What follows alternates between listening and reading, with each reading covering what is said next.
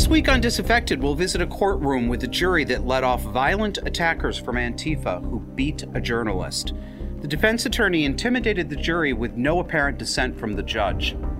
Then we'll examine how deeply the government has broken into our homes. The ban on incandescent light bulbs and the extortionate fine on anyone who sells them should scare your pants off.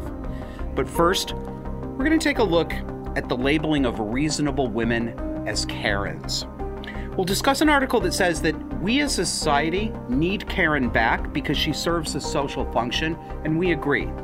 But we're going to introduce you to the reasonable woman that we really want back, and her name is Barbara. All that and more this week on Disaffected.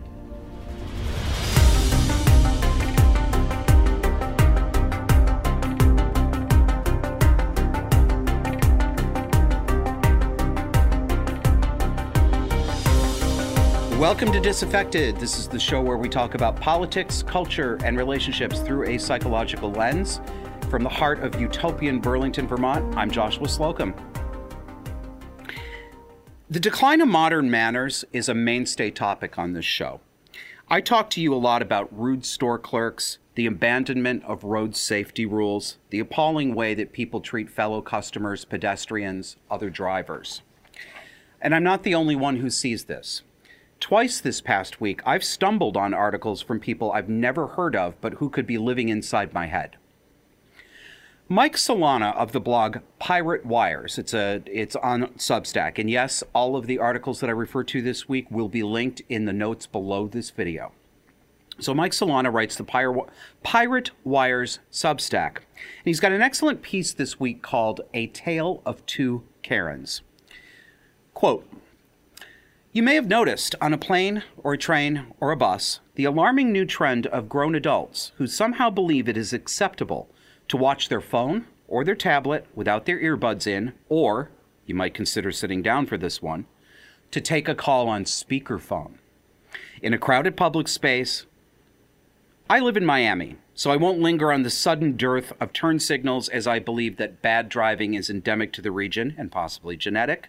But leaf blowers do appear to be a national plague, and excuse me, what the hell is this? And this is this picture that he had accompanying it.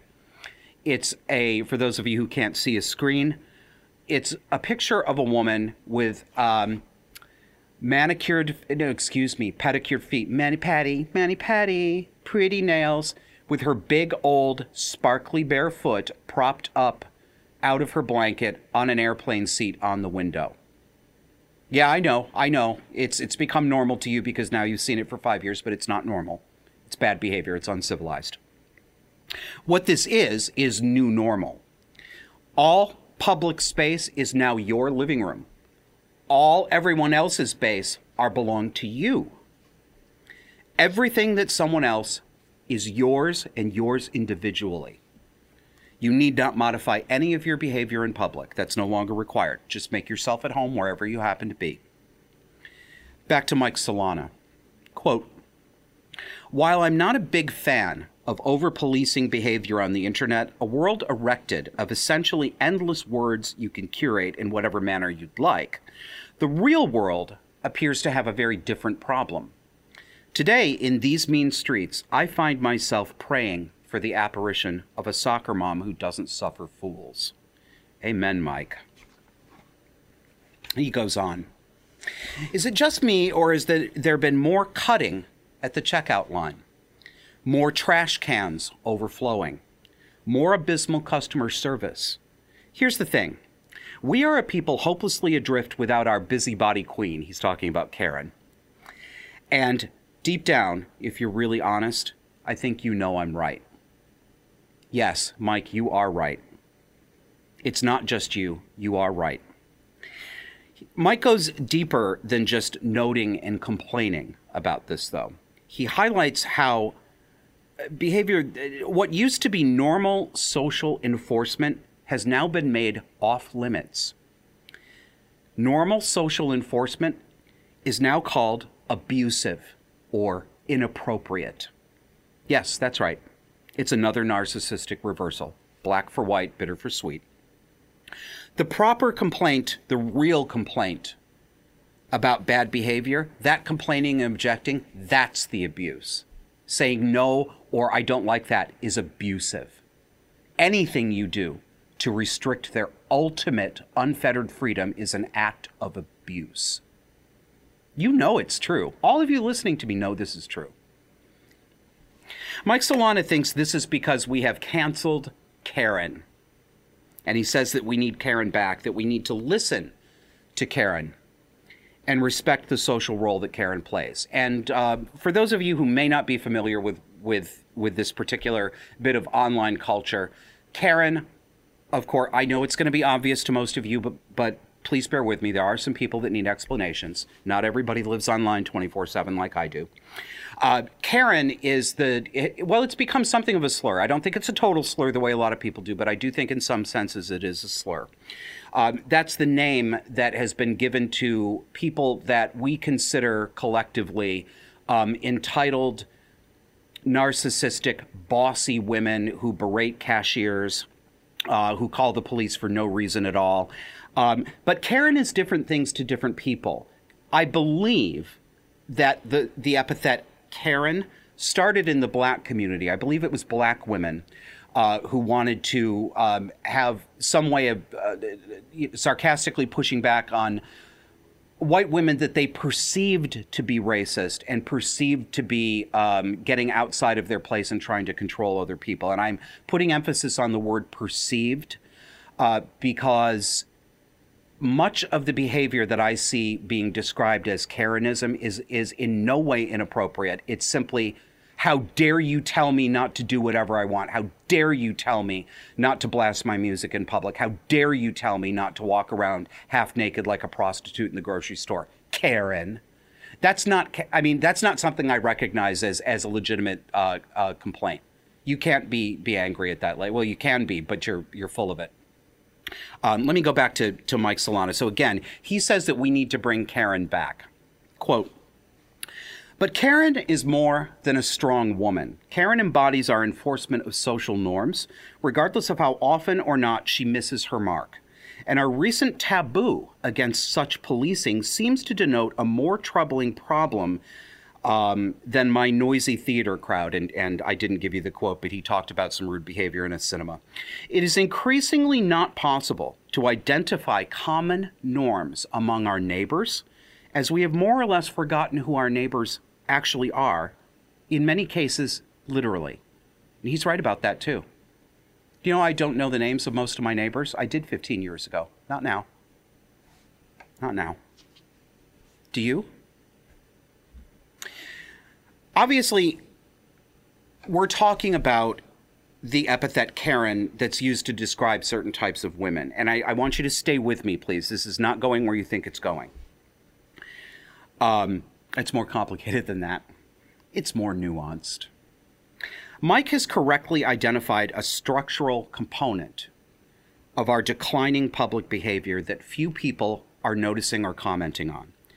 And that's the prohibition against noticing bad behavior and the absolute prohibition on ever objecting or ever correcting anyone no matter what, no matter how bad their behavior, and no matter how diffident and gentle and tiptoeingly you do it. It's an absolute prohibition. This is not normal, it's new normal. It's wicked and it's destructive, actually. It's cluster B. It is the devil walking among us. Those killjoys are just trying to stop me from having fun, right? That's the flip and glib response to this. Um, people seem to think that those of us who push back and insist on respectable, civilized behavior um, somehow hate the people, or we don't respect them, or they don't. We don't want them to live their best life. We just want to tell them what to do. We think they're bad people. Uh, you know, it's well. Actually, they think we are bad people. They think we are wicked and oppressive people. Um, for not allowing them to fully and freely express themselves in any way they want, in any context in public, at any time. And they want to, to target people like us and take us out socially. And they've had a great deal of success doing that. They have. There's a reason why I actually feel a little bit of social fear I, I no longer ask for help from employees in stores. I won't do it. For a couple of reasons. First of all, it will not get me any help.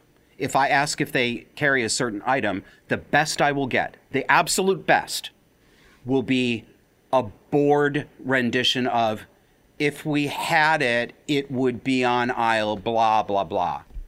No. But the other reason I don't do it, um, and it's not that I'm afraid of these people actually. I mean, I'm not actually afraid of them. I do have social fear that's a little bit different. Um, but it, it is it's so frequent and it adds up so quickly that I can't stand even one small interaction like this anymore. The very act of asking for help is likely to provoke a hostile response, even if it's just a slight glare on the face or a slight turn in body language that says, You're disturbing me, don't be a customer. It's almost universal. I simply won't ask for help anymore. If I can't find the item, I assume the store doesn't have it, I walk out and go to another store. So, this is, as I said, this is the devil walking among us, and we listen to the devil and we obey the devil. In Mike Solana's view, it's because we've kicked Karen out. I'm with Mike 99% of the way, but there is a place where I differ. Karen is not Barbara. I'm going to introduce you to Barbara. Barbara is a separate person. She's a different kind of woman.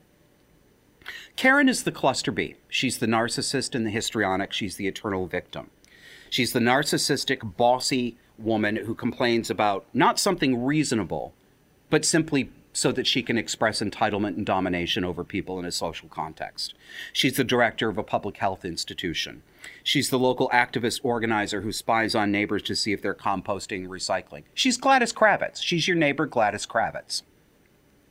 She's the customer who pitches a public fit because Safeway won't honor a buy one, get 16 free coupon that she clipped from the Sunday paper 35 years ago. That's Karen, and we don't need Karen back, okay? It, to the extent that we have vanquished Karen, let's let her stay where we put her. But I propose that we need to make a place again for Barbara. Barbara is a grown up, mature woman. Most often, but not always, she's a married mother. She likes people. She's invested in her community. She cares about her neighbors and their kids as well as caring about her kids. She cares about her own family enough to make sure that her children are taught manners, boundaries, and when to be assertive and when to follow convention. She teaches discernment. Barbara used to be everywhere. Barbara taught me school in almost every class up until I reached high school. Barbara was also the librarian that I knew the bookmobile librarian, the school librarian. She had an eye for bookworm kind of kids like me, and she always knew exactly the author or the series to recommend, and she was always right. But she suffered no shenanigans, no baloney. And Barbara the librarian looked over her glasses several times and gave me that look. It's this one, you know it. When I laughed too loud in the library, when I caught up too much. Not because Barbara was a bitch, she's not a bitch. Because she was right, and that's her job. I grew to have so much affection for and trust in Barbara's because they were a really big part of my life in childhood. They were a really good part of my life. In my youth, Barbara was also most kids' mother on the block where you played. In the neighborhood. The early 80s were the last gasp of a world in which children had some modicum of freedom. We could get on our bikes, and the only thing that the, only rule we needed to follow was we needed to be back by dinner time or by dusk. Um, but also, the 80s were the last gasp of a world in which children and adults had different places in a social hierarchy. And by the way, that is the correct world. And it's universal, it's human. What we're doing now today, elevating the social status of youth over and above old people, is a reversal of the natural order. No, I'm not saying it necessarily comes from God. Maybe you think it comes from God. I do think it comes from human nature. Societies that elevate the status of youth and degrade the status of the elderly have something pathologically wrong with them. It's a reversal. When we kids went too far playing on the block, someone's mom was always going to come out on the front stoop and call us to account. You want to scream obscenities on the street? You want to rough up another kid's bike and take it from him? you're going to throw a basketball and hit somebody's window, you better watch out because Mrs. Barbara Jones, who is your buddy Jim's mom, would be out on the porch and then out on the street confronting you. What do you think you're doing, Joshua? What would your mother say if she heard you talking that way? Which is kind of funny because, as I've said before, when my mother said to me one day when I said uh, some obscenity, Where did you learn to talk like that? I literally said, From listening to you. And I was right. where, where do you think I learned to talk that way, woman? Let's leave it. The point is that Jim's mom, Barbara, was everybody's mom if you were a kid in that context. She was an adult, a grown up lady, a Mrs., and somebody that you listened to respectfully, the way you listened to grown up moms and dads, and you did as you were told when you were corrected. When they scolded you for cause, you knew deep down that they were right, and they threw just enough fear of God into you to leave a lesson that would curb your antisocial behavior in the future. That's how it used to work. This is non abuse. In fact, it might not be going too far to call it an act of community love. Mrs. Jones didn't hate you, even if she scolded you, that didn't mean she hated you.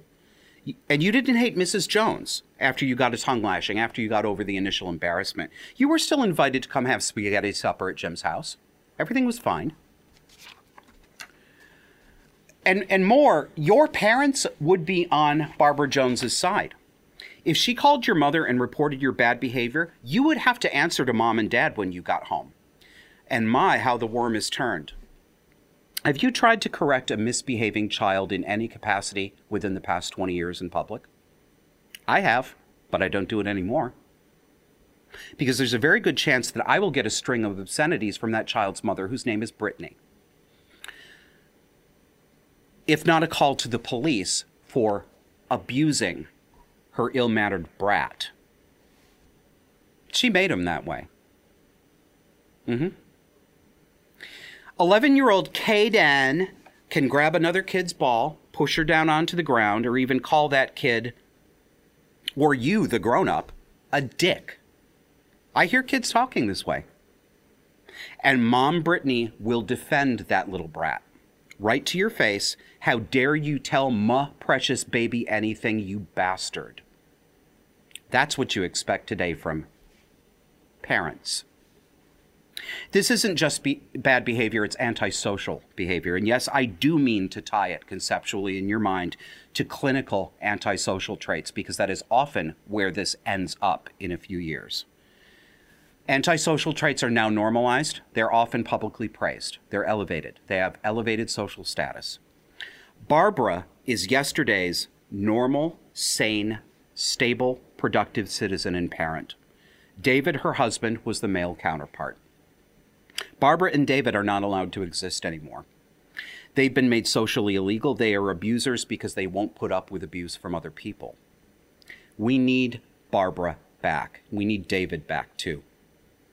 I want I want to rescue the concept of the rational, normal, stable, grown-up woman from the cheap charge of Karenism. That really makes me angry.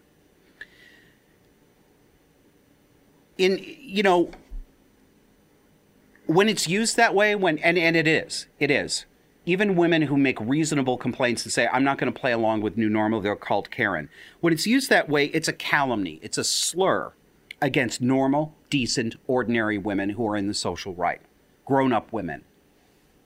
To the degree that Karen is sometimes a slur on white women specifically, it's because it characterizes this normal and reasonable uh, pro social behavior as somehow overbearing or, or getting too big for her britches.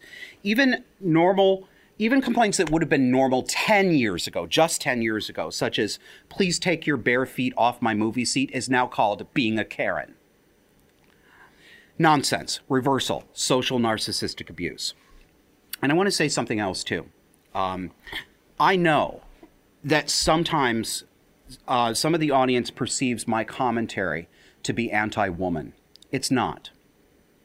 Some of that is, is my responsibility, and some of it is for sure my style. I, I pop off a lot. Um, I often come off strong and I come off harsh. I know this. Um, sometimes I should do a better job of making it clear that I'm talking about a certain kind of woman, I'm not not a certain kind of female typical behavior, not women in total. It's not women as women that I am criticizing mainly. Yes, yes, I know, stipulated and admitted. I do criticize normal female typical behavior sometimes because it's out of balance with male typical behavior. But I don't hate women and I'm not anti woman. But some of that reaction is not my responsibility. Some of that is the responsibility of the audience. Some of it is oversensitivity, particularly oversensitivity on the part of women. Um, I often do make it very clear and specific what kind of female behavior I'm talking about. I, I do the thing that that um, the commenters who cl- they claim I didn't do it. Yeah, I actually did. You just didn't want to hear that I did. Um, I give the context, and some some women still accuse me of grossly exaggerated anti-woman sentiment and even misogyny, which is laughable. I think that we, all of us, but particularly women today, have all been trained to react much more strongly to criticism of women, even deserved criticism, than we ever react to criticism of men. Women, as a whole, um, decent women, all, all women in Western society to some degree have absorbed this value now. They're not bad women, they're not narcissistic women, they're normal, perfectly sane and reasonable women but they are oversensitive to this because of the culture that we're all swimming around in. And it didn't used to be that way within living memory. That sensitivity, if you'll pardon the expression, is a learned micro trauma. Unlearn it. One of the most satisfying parts for me of coming out on the other side of a wholesale change in my political and moral outlook is the new friends that I have made and the new kinds of people I'm discovering the kinds of people that I didn't even know existed until I changed my mind, or that I knew existed but I wrote off as enemies without talking to them because I was part of the leftist cult. There are millions of women around us who are not Karen. They are Barbara. They've never been Karen. They're not entitled princesses. They don't hate men. They don't resent their sons. Not only that, they feel just as hemmed in and oppressed by the actual Karens as men like me do. They too want no part of vindictive victim feminism, and they recognize that it's actually men and boys today who are on the cultural back foot. These women have legitimate interests of their own. Among them are the rights to enter, to either choose a career or to choose to be a professional, full time, stay at home mom and homemaker without being looked down on or pitied. They have the right to a locker room or a bathroom without perverted, psychiatrically disturbed men in frocks muscling into the ladies' loo for purposes of getting an erection. It's a reasonable expectation. They are not Karen. They are not bitches. They are not too picky. They do not deserve the stick they get from nasty leftist men and women. And we would all do well to remind ourselves of that more often. We need these women. It's part of human nature, I believe, that women have a primary role in forming our social minds and our behavior as children. They also have a natural social role in maintaining positive, healthful, pro social community norms, religious, civic, and otherwise. We need Barbara. If I were the lady marrying type of man, I'd want to marry Barbara and have kids with her. I want Barbara running my town library. I want Barbara teaching the children in my community. I want Barbara running the church food pantry. I want Barbara overseeing the city park cleanup effort. I think a lot of people want her back and they want her in those roles too. Let's show Barbara the respect that she actually deserves because I think our societal cohesion depends on it. Before we go on a break, I want to tell you uh, an anecdote about what may be, maybe, a slight shift in the tone and atmosphere where I live in Burlington. I went to the barber shop the other day. Um, and it struck me while I was sitting there. Um, this is an old school barber shop. My barber's name is Clay. He's my age, about 48, 49. Um, he's run that place for years. It, it's a it's walk in. There's no appointments. You you walk in, you sit down in chairs, you read magazines, you talk with the other guys or not, and you take your turn. There were about six of us in there, one guy in the chair and five of us sitting around. Listen to me. I sound like I sound like some some bloody hospital drama. Yeah, they were in the waiting room in chairs. um, and I heard a conversation that I was flabbergasted to hear. the barber was talking to his customer, uh, who was a gentleman who looked to be in his 70s. And uh, the barber um, has four kids three, three girls and a boy. Uh, and his girls have always been sports girls. So all the years I've been going there, we hear about their soccer practices, their meetups, their out of state matches. And he was talking about the fact that his girls now and their peers in high school are being expected to play on sports teams with males, men, well, boys, teenage boys. And that he's not, he's having none of it. He is not having it. He's not having the bullshit. He's not going to call them trans girls. Um, and the conversation was basically you're a man or a woman. If you've got a Y chromosome, you're a man. You're not a girl. You know, this da da da da da. And these two gentlemen were talking back and forth very candidly as if we didn't live in 2023 and as if it weren't the social police weren't about to come. It was so refreshing. And, you know, yes, naturally, I jumped into the conversation specifically to signal support to them and to, to, to give that signal to all the other men in the room, too. I want to normalize this. Um, and it occurred to me that this conversation was only possible because this was a male only space. The barbershop is one of the last male only spaces. We have become, and especially those of us who are concerned about woke, our attention has rightly been turned to the ways in which women um, are actually placed in physical danger because men are more physically dangerous to women than the other way around. This is asymmetrical. The sexes are different. Women are actually in physical danger by not having private, intimate spaces like change rooms, locker rooms, um, you know, multi-stall bathrooms with only women in them.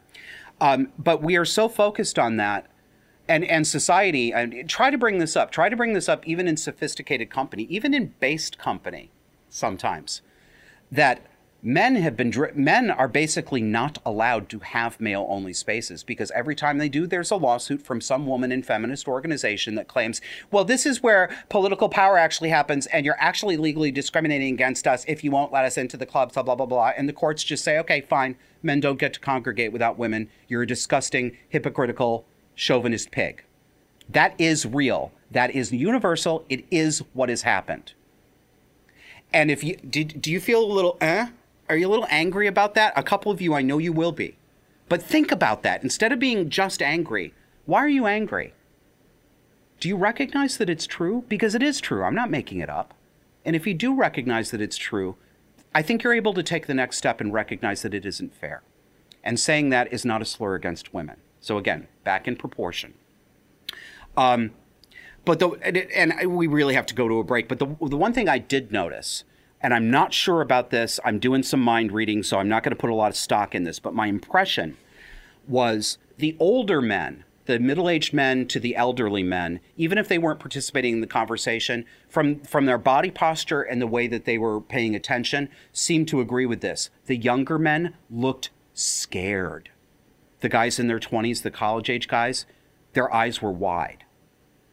They were sitting really still, they weren't moving they looked like they were afraid to say. Like if I'd walked up to them and tapped them on the shoulder, they would have gone, ah, ah. What is wrong with us men? Why are we like this? There's a clear generational difference, but it's not just generational. There are plenty of Gen X and older men who won't say boo either. I think it has a lot to do with the fact that we live in this, that I live in this really liberal area. But men, men, we gotta step up.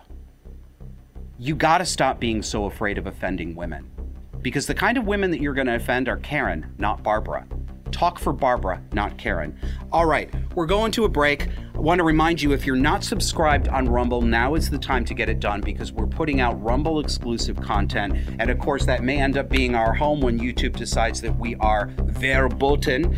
Uh, it doesn't cost anything, but you do need to sign up and get a Rumble account if you want to interact with folks there in the comments. Uh, so visit us at rumble.com forward slash C slash disaffected and come back after the break.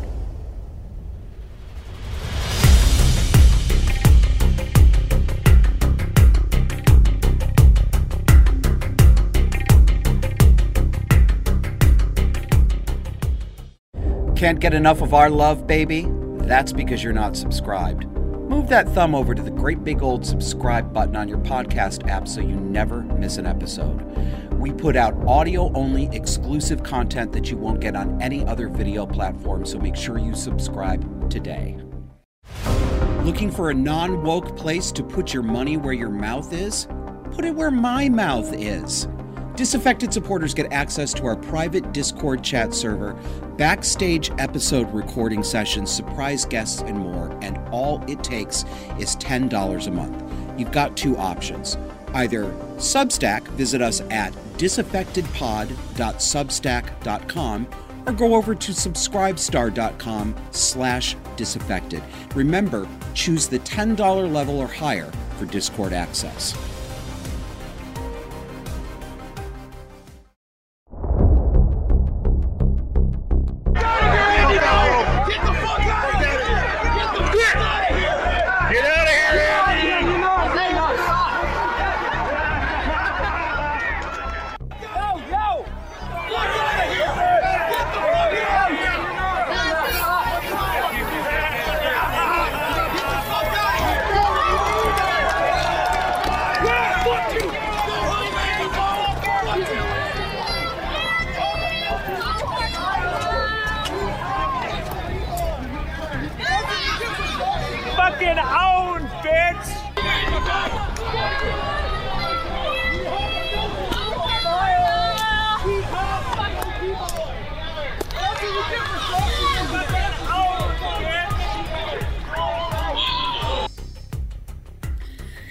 Was journalist Andy Ngo getting the tar beat out of him by Antifa.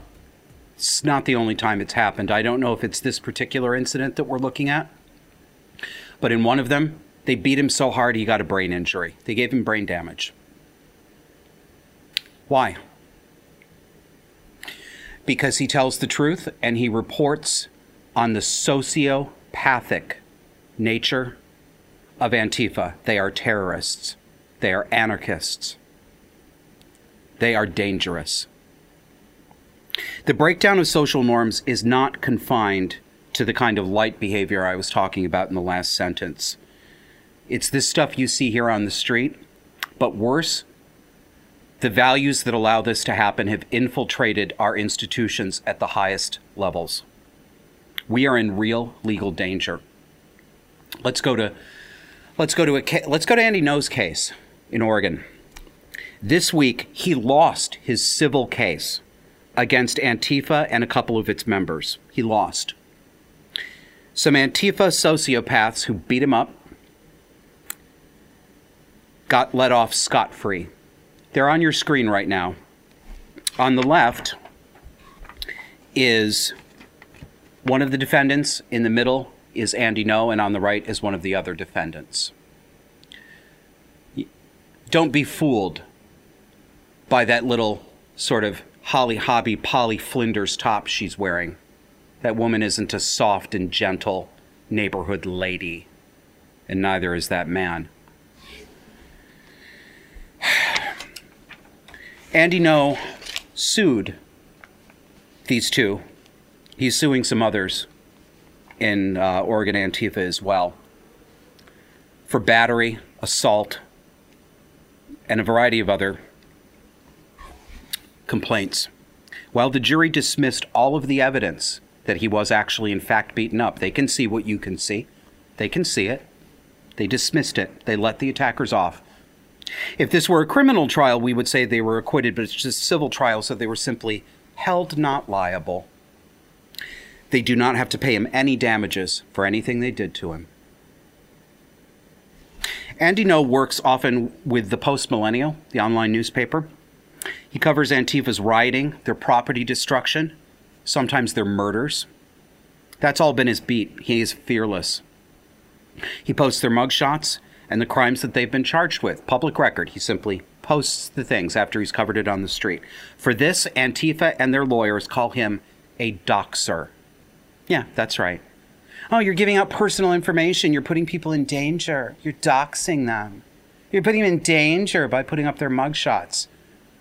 These people, it is. I'm. I'm. Ooh, I want. I'm. I'm. I'm moderating myself right now because this, this makes me angry on a really visceral level. It makes me angry in a way that makes me fantasize about inflicting physical violence. That's how angry it makes me. Because it is that wicked, it's that twisted, it's devilish, it's psychopathic, literally, clinically.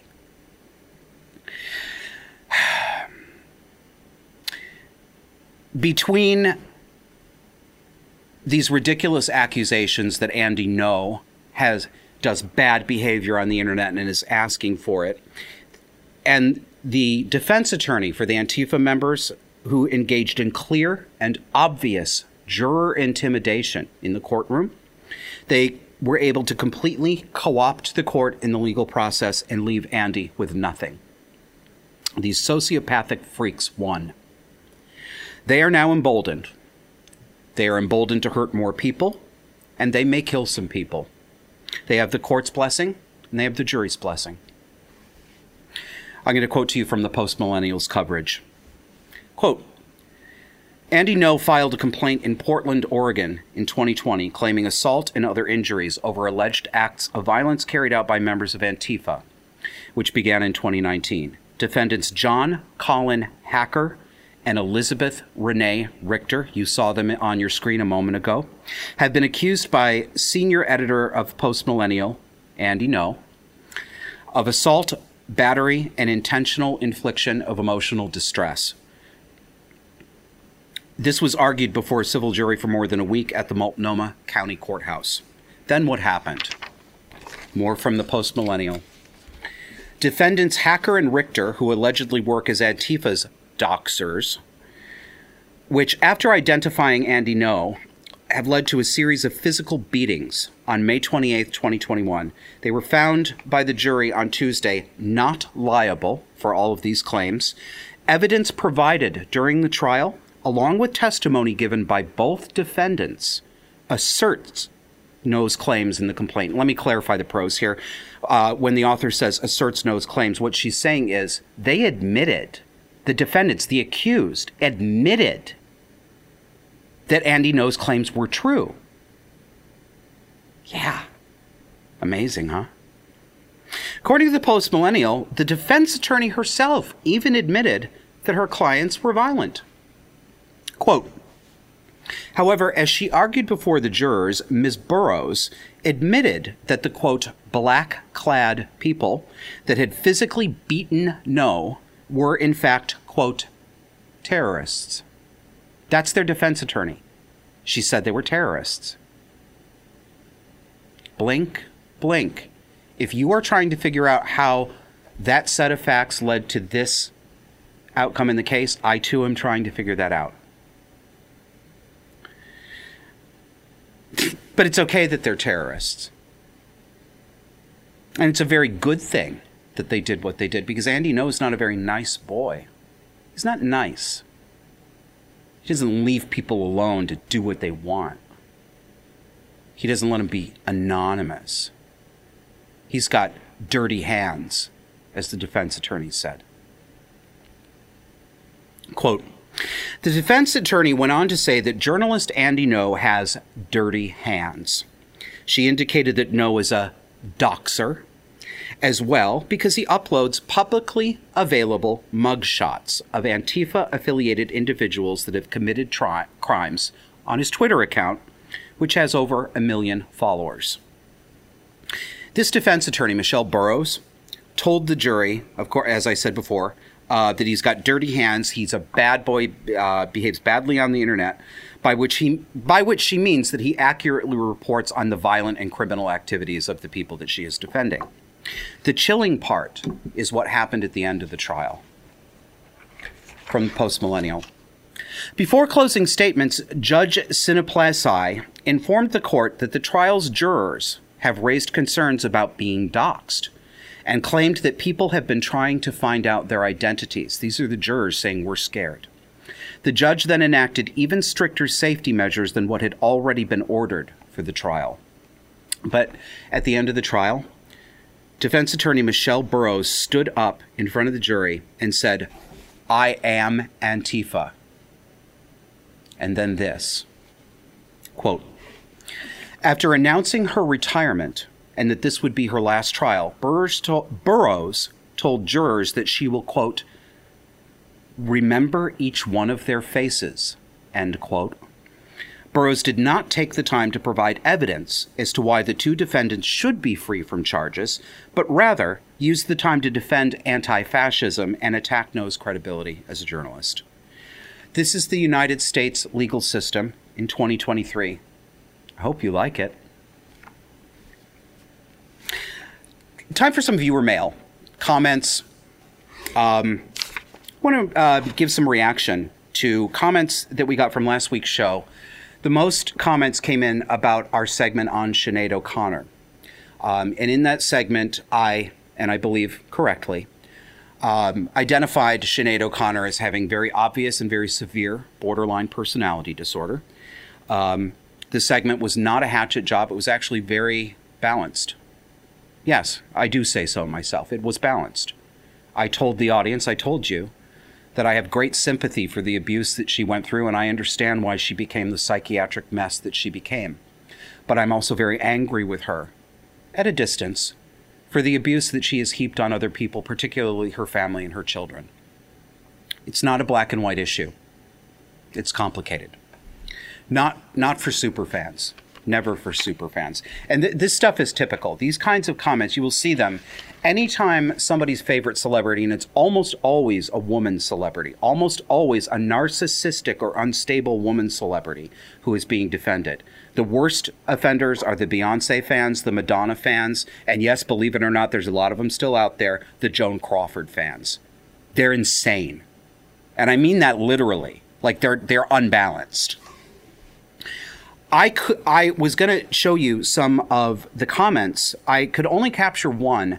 I don't know what happened. I don't know if the commenters deleted their comments themselves, uh, which I find unlikely because several of them left uh, repeated comments. They were very angry with me. Uh, or perhaps YouTube deleted them. YouTube randomly deletes comments underneath our video. Uh, we have no idea why. We can't predict which ones. They don't seem to fit any filters or algorithms. No, we don't get a notification as the account owners. YouTube doesn't. Does, there's not a spot we can log into and see which ones they've taken away. It just happens. It just happens. So most of them disappeared before I had a chance to screenshot them, and most of them were actually bordered on abusive. I mean, not that words on a screen can hurt me, but in that context, here's here's one. Here's one of the milder ones. JFC, that stands for a profanity. What self righteous claptrap. Y'all can spew whatever horse shit you like in order to make yourself feel better. But Sinead has a sort of Joan of Arc legacy behind her that none of y'all can compete with. That was a mild comment. The other comments were Who do you think you are? Um, you abusive person, you abusive man. Um, Sinead didn't have borderline, she had bipolar, she had bipolar. And I asked, I asked one of them, how do you, how do you know that? Why do you believe that she had bipolar? Because she said so on TV. Yeah, I know. I don't believe her. You shouldn't believe her either. As a reminder, the most commonly misdiagnosed set of mental conditions is the confusion between bipolar disorder, which is it's manic depression, okay? Manic depression and borderline personality disorder. Why are they so often confused? Because they have, well, first of all, since the switch to the new uh, euphemism bipolar disorder, they have the same acronym, the same initialism, BPD. Uh, so that's an obvious confusion.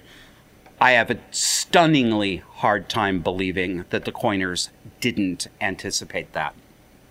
The second reason is because both those who suffer from manic depression and borderline personality disorder have extremely unstable moods. They they go from suicidal despair to almost religious elation. Um, but there's a very big couple of differences. One is that manic depression is not a personality disorder. It is, in fact, although it is sometimes difficult, it is, in fact, more treatable and responds to some drug medications. That's not the case with cluster B personality disorders. Number two, a manic depressive goes in cycles that happen over weeks. They might be really manic and really high for a couple weeks, then they'll slide down into anhedonia, and then they'll go down to full suicidal depression over weeks. The borderline does it in minutes, hours, or days. It's a very, very easy rule of thumb, quick test to distinguish them. Um, but you know, as this com- commenter said, um, you know, a, well, a lot of a lot of these comments they accru- they accused me of being cruel, um, ignorant. Um, I didn't know what I was talking about. That I was malicious. I mean, these people need to create this character. They're creating the drama triangle. I have to be the persecutor. This is how they. This is how they understand and relate to the world. Um, and as you see, the one, you know, they're trying to make a saint out of her, as they usually do with these kind of borderline women. They called her a Joan of Arc. Um, it's typical pushback from uh, celebrity worshippers. Um, and many of them claim she didn't abuse her children. How can I know that she abused her children? How dare I even speculate? I'm not speculating. Not spec. Well, actually, I am. And yes, yes, I am allowed to speculate. I do not apologize for speculating. It is informed speculation. I'm good at this. I have expertise, even if I don't have a degree. I know what I'm talking about, and I know what I see. Um, but we don't even have to speculate because we have videotape of Sinead O'Connor screaming, crying, screaming at the camera, naming her children and saying filthy things about them. This is real. It happened in the real world. It exists on videotape. We don't have to speculate. I want to share with you another perspective. Um, I'm not going to give you her name, but I got a letter by email uh, from a longtime online friend. I've known this woman probably seven or eight years. We've corresponded for years and years and years. Uh, we've never met in person, but I know her about as well as you can know somebody online in that context, and I trust her. She's a uh, professional woman in her mid 60s. Um, like many people, several people commented uh, about the Sinead piece, and um, uh, uh, many people actually knew her. They either knew her in childhood or they knew her in town. I, guess when she was in Ireland, she wasn't one of those people who was walled off by a bunch of celebrity managers. You know, you ran into her at the grocery store. You know, sometimes she'd have parties over at her houses. So there were a lot of people that had some real life contact with her. My friend actually happened to know her uh, for decades. I'm going to read her letter to you. Sinead's memorial gathering is being held here in my town today. The mountain nearby has been emblazoned with her name in white stones. It's visible from the sky to any flight. Though it is genuinely sad to lose her, the outpouring from many of her fellow borderline personality disorder fans will be visible today. That may sound harsh, but I drove past her home the day after she killed herself. There is no other likely cause of death. These people were wailing and tearing at their clothes. They looked deranged. It's a sad death, though, though. She was so, so beautiful and talented. Anytime I met her socially, she was actually a really funny woman, even if her jokes were quite cruel. She could observe tiny details about your life, store them away, and haul them out at the right moment to humiliate you for laughs years later. She really, really didn't like women. She would be all over my husband while I sat beside him it was interesting to observe. Let's not forget her love of Irish troons here either. Troon being um, an epithet for trans women, men in dresses who call themselves women. Let's not forget her love of Irish troons either. She donated her makeup and girly clothes to the hairy Irish men in leather miniskirts who hang around one of the activist groups here. I remember visiting her uh, her home after her last son was born, a really beautiful little boy who looked just like her, named Yeshua. She had a list of extremely complex instructions for the care of her baby that were pinned on the fridge for the nanny. In parentheses, four kids, four different nannies. Six long pages detailing every possible issue and its solution. You could see the acute awareness and sensitivity to her infant's needs but to the point of obsession. Yet she was not there. Nannies, right? Her eldest daughter has escaped largely unscathed. She was raised by a smart, conservative, boundaried Christian dad named John Waters, someone the Irish media loves to call a far right conspiracy theorist, anti trans, anti vaxxer. I see that one of your commentators tried to say Sinead cared about her children and didn't abuse them. Not true. How could she not have? On a car journey with her toddler on board, she lit a giant blunt and refused my request to put it out or open a window. I got out and I took my ride in the car behind, not before telling her what I thought. Oddly, it seemed to earn me some respect in her eyes afterwards, briefly. I find the media outpouring of grief over her death odd here. She was vilified and ridiculed by those same people while she lived, but it's always the same in a cluster B culture. All right, last one we're going to look at before we take our next break um, traffic deaths in Portland, Oregon. There was a meeting recently in front of, it might have been the city council in Portland, some other government body, um, with both uh, cyclists and motorists um, uh, complaining and, and really begging people to obey traffic rules out of safety because the number of traffic deaths has gone up significantly in Portland. And I'm sure that is the case in many other places. I'm sure it's the case here in Burlington. Um, this story is from the paper The Oregonian. Uh, so there's a meeting with the government over the rise in traffic deaths, and as usual, it was highly politicized. Uh, the largely hostile audience uh, was made up mainly of self identified bicyclists, cycling activists. This set has constructed a drama si- uh, triangle where the bicyclists are the persecuted, the motorists who drive cars are the persecutors, and the government is the savior. The city officials, according to the Oregonian, spoke about the need for drivers to slow down, not to drive drunk, all the usual sorts of things. But the histrionic bike people did exactly what you would expect them to do. Quote As they spoke, Ted Bueller of Portland lay on the cement in poses mimicking a cyclist hit by a car, changing positions every five to ten minutes.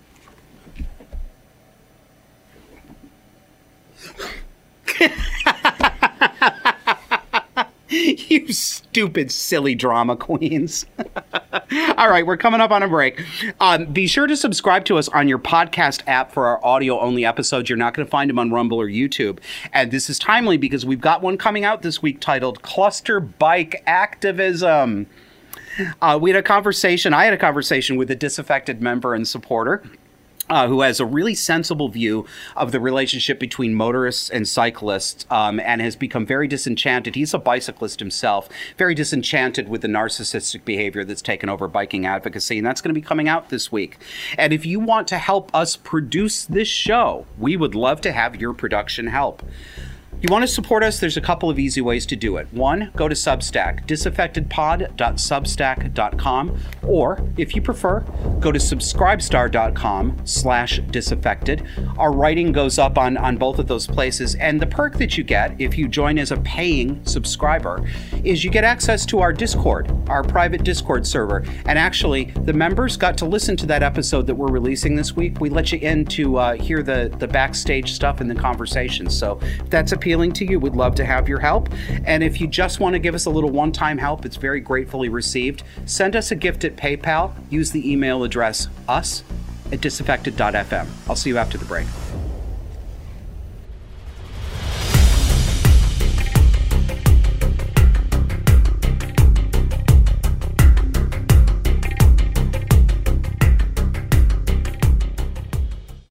Can't get enough of our love, baby?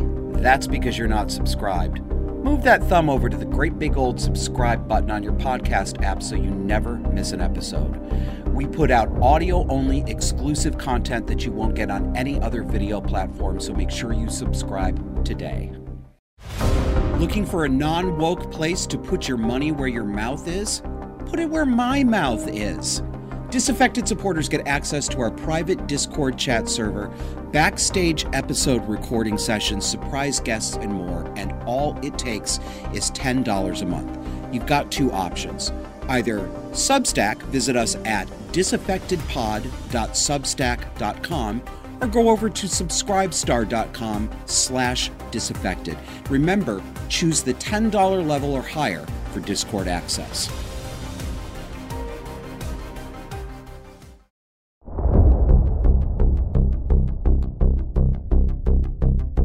Welcome back. We've talked a lot about um, euphemisms new terminology, substituting words, um, ambiguous meanings, and they do have actual real world outcomes. And there's a great example from the UK newspaper, The Telegraph, this week.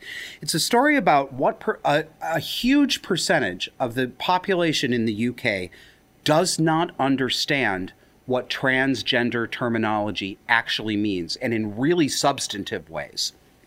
So, um, the highlights of this are that a third of all people, I, I think they commissioned a, a survey, a third of all people surveyed didn't understand that the term trans woman, which of course means a man in a dress who claims to be a woman, they didn't understand that trans woman does not mean someone who was born female, but who claims to be male. They think trans woman means that's an actual woman, a woman with breasts and vagina who decided to be transgender.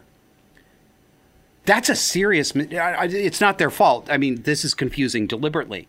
But do you see the consequences of that confusion?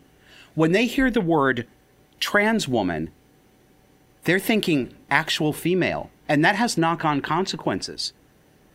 Their red flag radar won't ping. Their danger radar won't ping because they think they're talking about a woman. Convenient isn't it yes, it's conscious. Yes, the people doing this language massaging mean this to happen. This is why you're not allowed to ask questions. You're not even out allowed to ask questions about which is the proper terminology. That's showing a disturbing lack of faith. They're counting on you not understanding terms so that you think that you are voting for something the opposite of what you're really voting for, whether you're pulling a lever or answering a question in a survey or on a man on the street interview. It also explains why these activists react so hysterically when you ask a question, because the actual goal is to prevent clarity and to introduce the Tower of Babel. Here's a quote from the Telegraph story.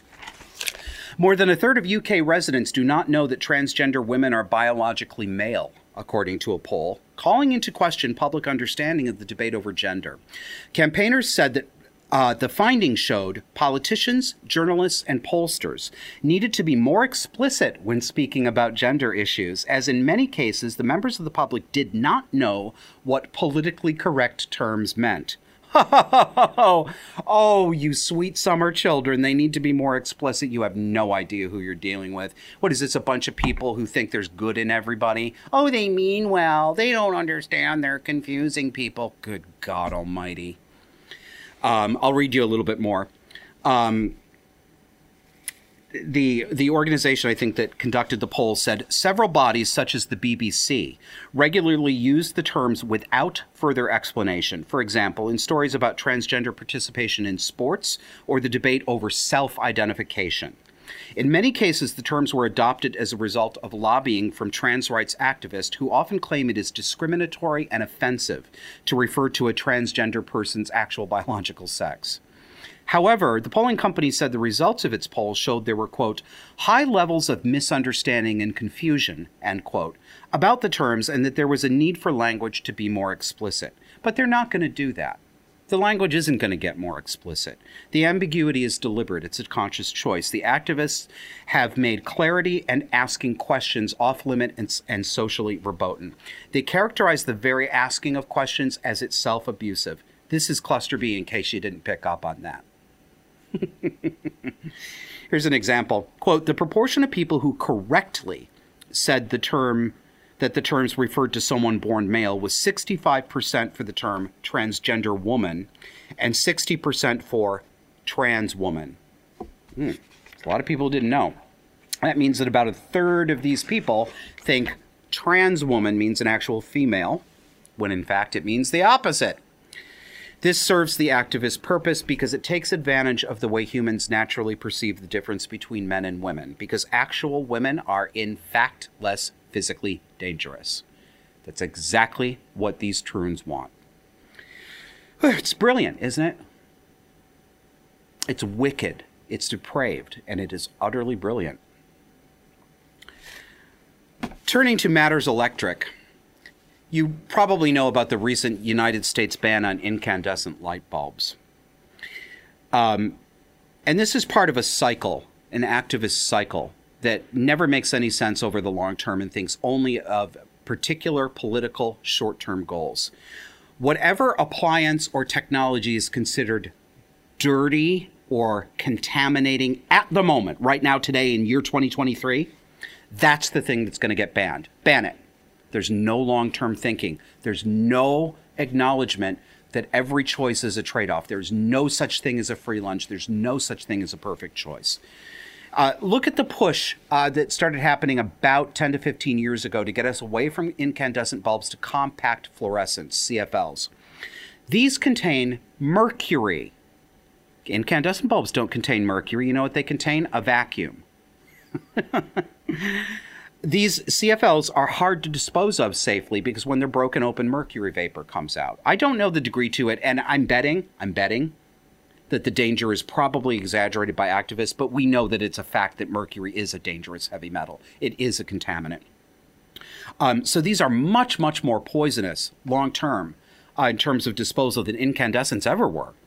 Um, they're not a threat to the environment on disposal, incandescent bulbs uh, you know, beyond you know the, the waste of glass and and the tungsten element, et cetera. But then, and this happened last year in Vermont, happened in other places too. All of a sudden, last year, CFLs were banned. They became dirty. The thing that they told us would make us virtuous, would make us responsible, and would do a good thing for Lady Mother Earth. They didn't even acknowledge that they treated CFLs that way. They just said they're dirty and they're banned. it's amazing. Um, so all that time pushing for the CFLs because they're energy efficient without acknowledging the trade-off of their envir- their actual environmental problem. That all went out the window. All of a sudden, CFLs are now banned in the state of Vermont. Uh, we and now all of us, all of us around the country, now we have to because of the government um, purchase LED light bulbs, light emitting diodes. It is amazing do you know what the fine is under this federal it's not a law actually. It's it's an agency regulation and i hope to god that we get a republican president in who makes it his job to do what joe biden did but in reverse. And joe biden ripped up and reversed the actual reasonable rational sensible executive orders and regulations by donald trump starting on his first day in office. We need a republican to do the same and get rid of this shit the federal government is now fining any manufacturer or retailer who produces incandescent bulbs $542 per bulb. Are you getting it yet? This coercion. These people, there's no end to this intrusion into the private sphere. There's no end to it. They're accelerating. This stuff is happening faster now than it's ever happened before. If you think that this is just, you know, mommy government's making, you know, she's helping me with consumer savings and my energy efficiency. Huh, yeah, right. Well, how how how how much more how f- much farther into your home do you want to invite the federal government? You know, the federal government in Vermont believes that it has a place in my kitchen. It's the law in this state.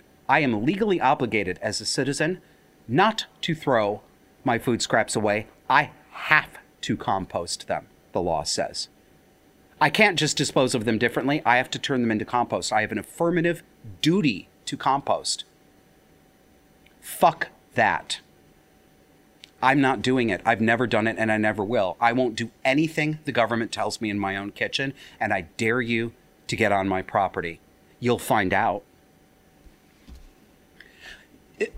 Please, please, you don't have to be me. You don't have to be a loudmouth like me, but please stop laying down for this. Stop bending over and spreading your cheeks for this.